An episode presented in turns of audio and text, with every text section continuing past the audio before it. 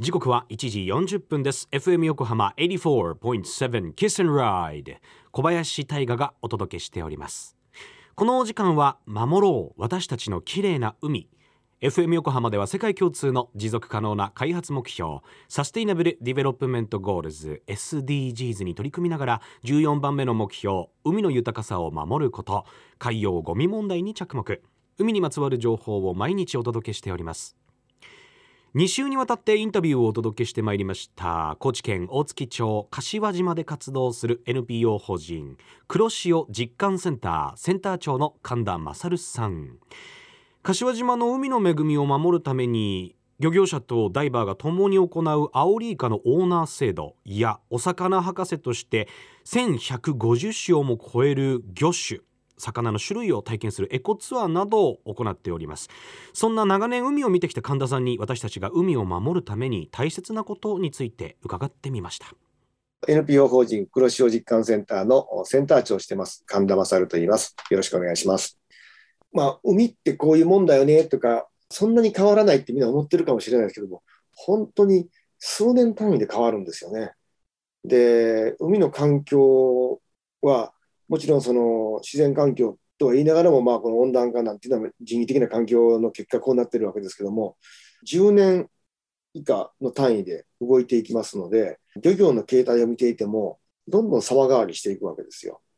で取れる対象も変わってくるしでそれに依存している料理も変わってくるんですよね。ですから、まあ、海に限らず環境っていうのは常にこう変動してるっていうことを、まあ、リアルに感じますね。肌身に感じるって感じがしますね。例えばその台風が非常に強いとこで最前線みたいなとこなんですけども、その台風の威力も昔と比べ物にならないようなのが最近どんどん出てきてますし、たまたま柏島に直撃しなかったから助かったけども、これ直撃したら多分家飛んでいくよねっていうクラスが最近増えてることもあって、非常にその脅威には思ってます。ですから、ちょっと話が飛ぶかもしれませんけども、持続可能な里海づくりっていうのは、自然を実感して、自然を生かした暮らしづくりの手伝いをして、自然と暮らしを守るという取り組みの中に、今まではこの取り組みで良かったんですけども、私が里にこれをやっぱ入れていかなきゃいけないっていう大きな気づきがあったのが、あの3.11なんですよね。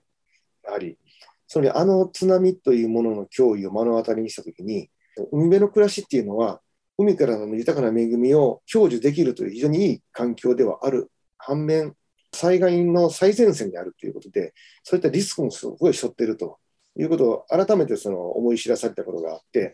柏島も含めて高知県はその南海トラフ巨大地震がいつ来てもおかしくない状況ですので、今私たちのこの里海づくりの活動の中にはですね、災害リスクマネジメントっていうのも入れてるんですね。地震だけではなくて、さまざまな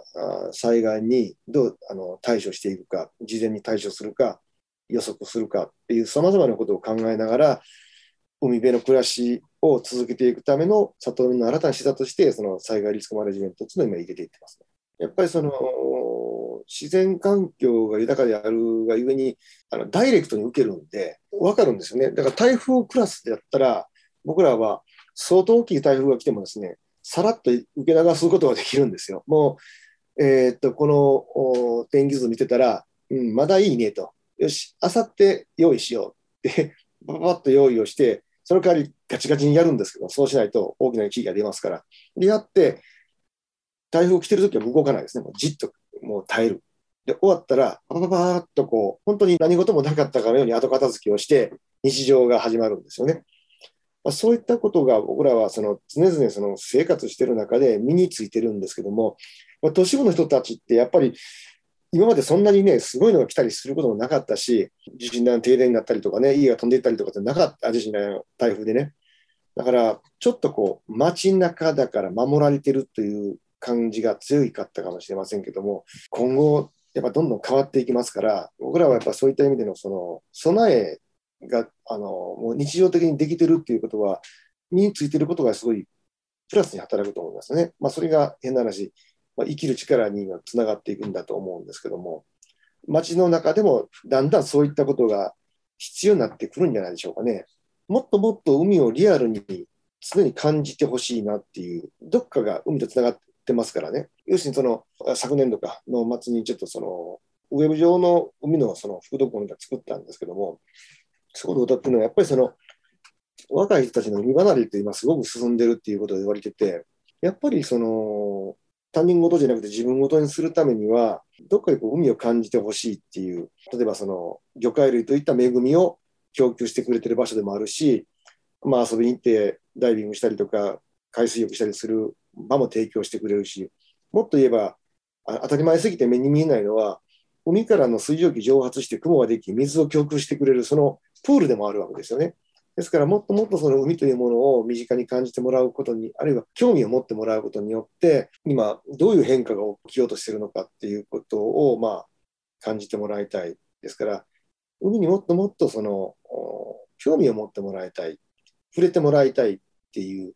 そうすることによって、海のことがその他人事にならなくなるんじゃないのっていうのが、常に私言ってることで、知らん人に対して何かをやろうという気はならないけども、仲のいい友達から相談されたら何かするでしょうって、それと同じじゃないのっていうふうなことを言ってますね。まあ、神奈川県、よく私も行きますし、あの湘南はその大学院で東大行った時に、一番最初に僕行きたいって言って言うと、友達があの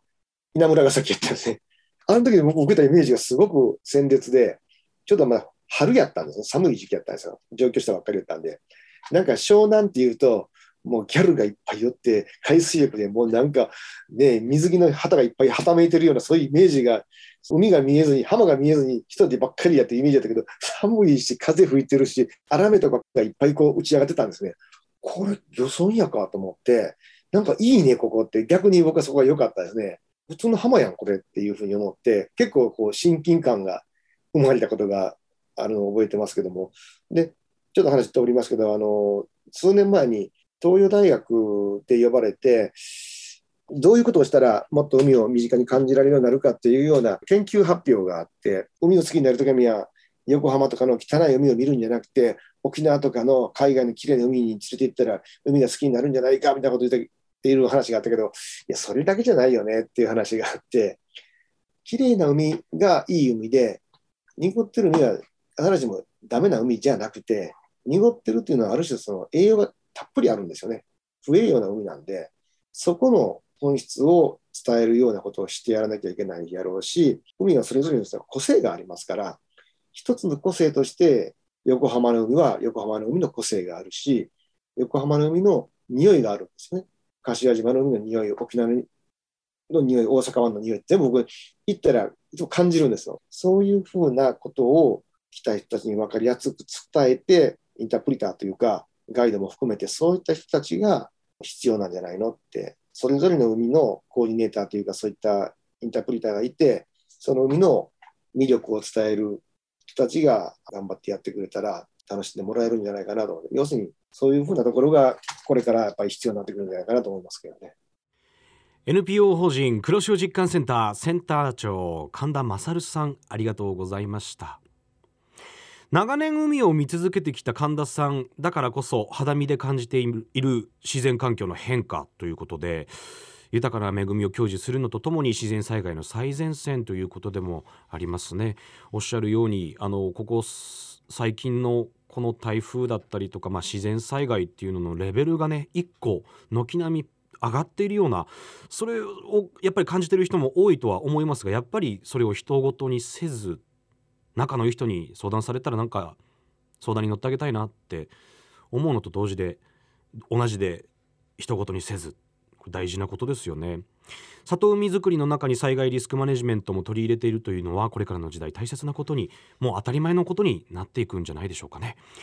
2週間にわたってお届けしてきた四国の最先端柏島について詳しくは FM 横浜の特設サイト海を守ろうからも聞くことができます。FM 横浜では海岸に流れ着いたゴミなどを回収し海をきれいにしていくために神奈川守ろう私たちのきれいな海実行委員会として県内の湘南ビーチ FM レディオ湘南 FM 湘南ナパサ FM 小田原のコミュニティ FM 各局その他県内のさまざまなメディア団体のご協力を得ながら活動しております。また日本財団の海と日本プロジェクトの推進パートナーでもあります。FM 横浜守ろう。私たちの綺麗な海。Change for the Blue 来週もお楽しみに。